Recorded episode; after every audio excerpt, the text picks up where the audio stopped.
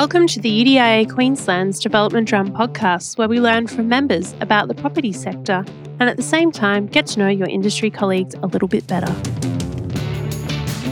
Hi, my name is Chelsea, and today we're with Emma Birkett. My guest today is in the first decade of her career and spent that time with a major publicly listed development company since graduating from university. Now an assistant development manager on Mirvac's Gainsborough Greens project, we are so pleased to have the opportunity to explore what it's like starting out in the property industry with Emma. Thanks for agreeing to burn some daylight with me, Emma. Welcome. Thanks, Chelsea. So, as we've discussed, the purpose of this podcast is to get to know our industry colleagues a little bit better and learn about how you spend your days, what motivates you, and, and why you get out of bed in the morning to go and do your job. So, I'd like to start with a, a warm up question. Tell us about what a typical day looks like for you. It changes every day, to be honest. I think that's probably the nature of property development, working across so many disciplines. I'd say up until now, at least, I have been really focusing on getting my head around my measurables. So the FISO, the construction program, the team structure, consultancy agreement, all the stuff that you can measure. Because it's a steep learning curve, I think inevitably you can you could be a FISO wizard, but you're not a civil engineer. You could be a civil engineer, you're not a town planner. so yeah, I think I'm probably getting to a point now where I'm getting more comfortable in that space. And I'm starting to now try and shift my mentality into the contingency management space. So uh, it's actually funny. Belinda Ryan, my boss, years ago, she actually said to me that like development management is contingency management. It's like you can have the most bulletproof program, time management, but your assumptions will only take you so far. It's inevitable that, you know, stuff will come up. And I'm pretty fortunate to have Belinda in my line of sight in that respect because she is an excellent contingency manager. She's great. She's very agile and adaptable. And I think that's at this stage in my career, I'm really trying to be self aware on what my strengths and weaknesses are. And those are the qualities that I really want to emulate in a development manager. So that's probably where I'm trying to shift to at the moment, getting found my feet, I feel like I'm ascending up the learning curve as steep as it has been. And um, yeah, now I'm trying to really be a better people manager, I think, more than anything. So you left uni six years ago now, is that right? God, yes. Has the reality of working in the property industry kind of aligned with what you, you know, bright eyed and bushy tailed Annie thought it was going to be? Yeah, I think it's probably important to note I didn't do property economics at university. I did um, business economics. Mm-hmm. And so while I knew that I wanted to get into property development, my like applied property learning slash experience was pretty limited. I kind of went in blind. I knew that I was really interested in the business side of things. So your FISOs, your markets, all that, the business stuff, which definitely has rung true living it now. And I've been really pleasantly surprised with how much I'm enjoying the construction side of things now that I live it every day. Belle and I really make a point to get out to site weekly and do weekly construction meetings, which obviously isn't as fun as like the built form weekly meetings being in MPC, land space.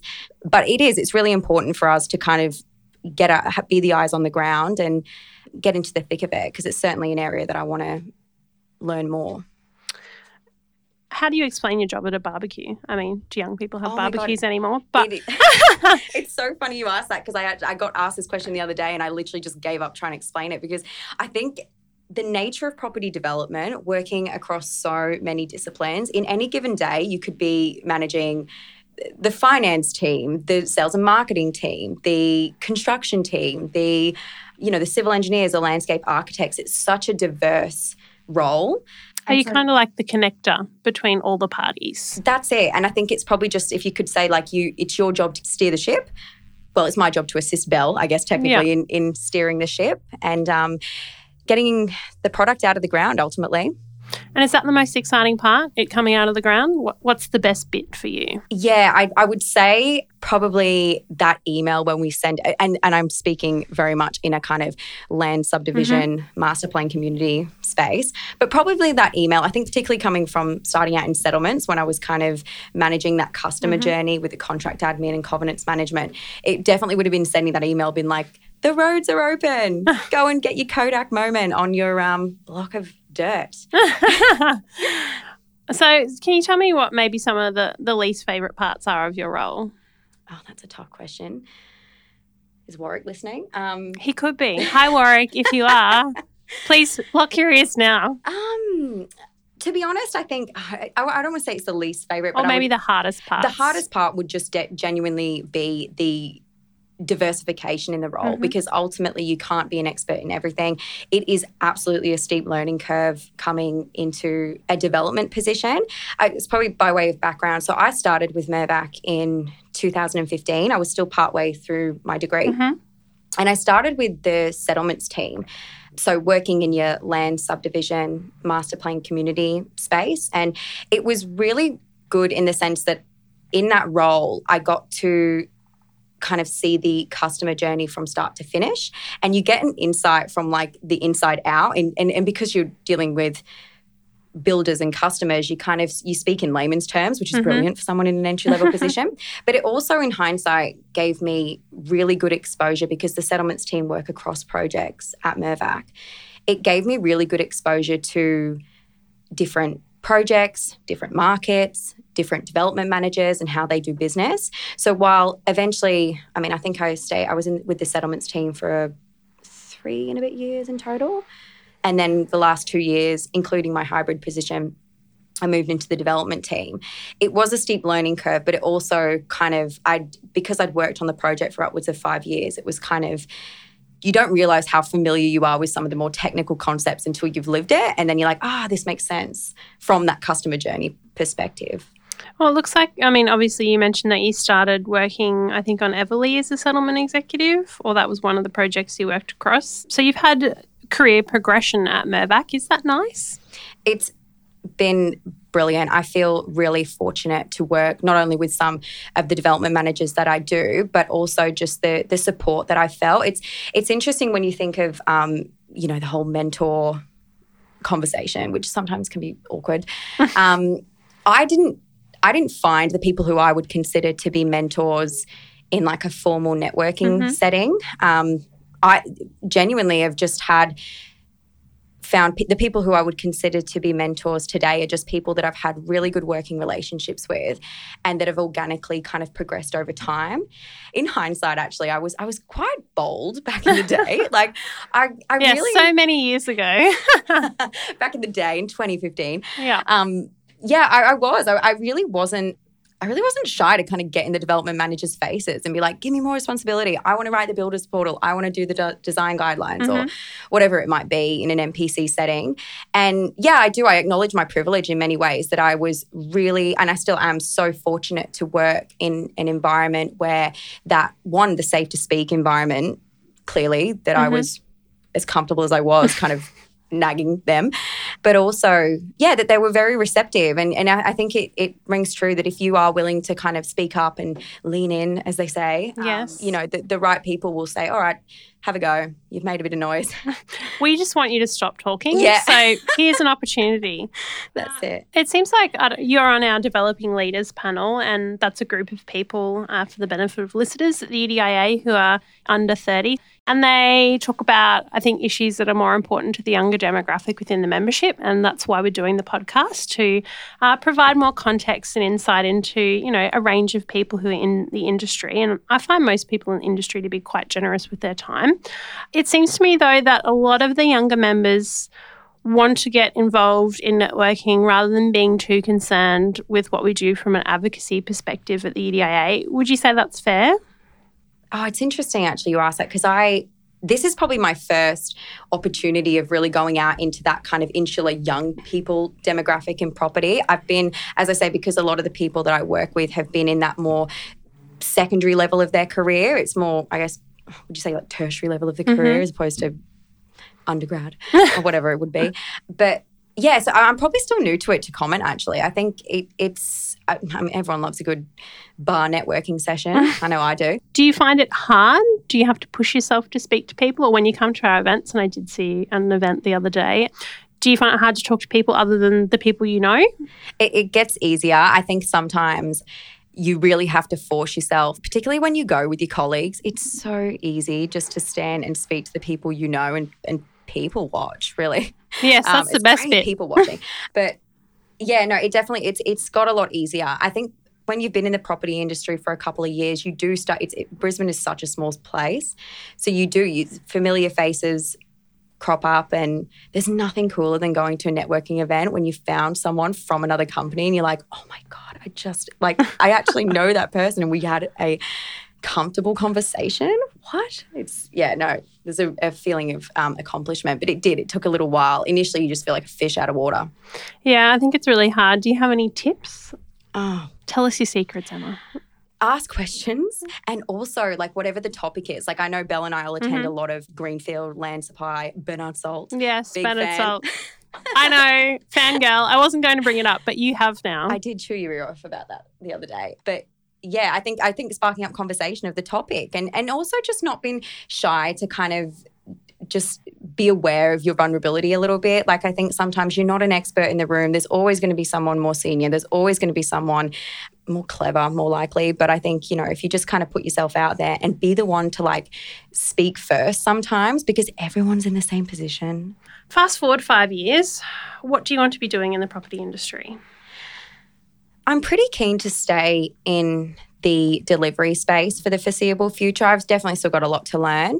I really enjoy the acquisition side of things as well. Belle and I have been dipping our toe in the uh, new business space for a little while. And I, I do enjoy acquisitions. I think it's just because the FISOs are easier, to be honest. You're not dealing with older assumptions that, like I do on an established project.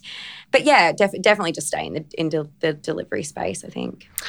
Okay. And are you undertaking or are you looking at any other training or is it really just mostly, you know, being on the job and soaking up Bell's knowledge? Yeah, to, to be honest, at the moment, uh, now that I'm feeling like I've found my feet, I would probably consider going back and doing a master's. But you've really got to just weigh up. They're expensive. Education is not cheap, and I think that it's it's something you really need to toss up because if you're particularly, I'm very fortunate to work at a publicly listed company surrounded by the people that I do. So I think there's a real value in just understanding that the experience that I'm getting on the ground right now is is invaluable and I don't really need to be pushing like burning the candle at both ends. There potentially might come a time where I'm a bit more hands off on the delivery side of things that there might I feel like I've got more time but certainly not at the minute.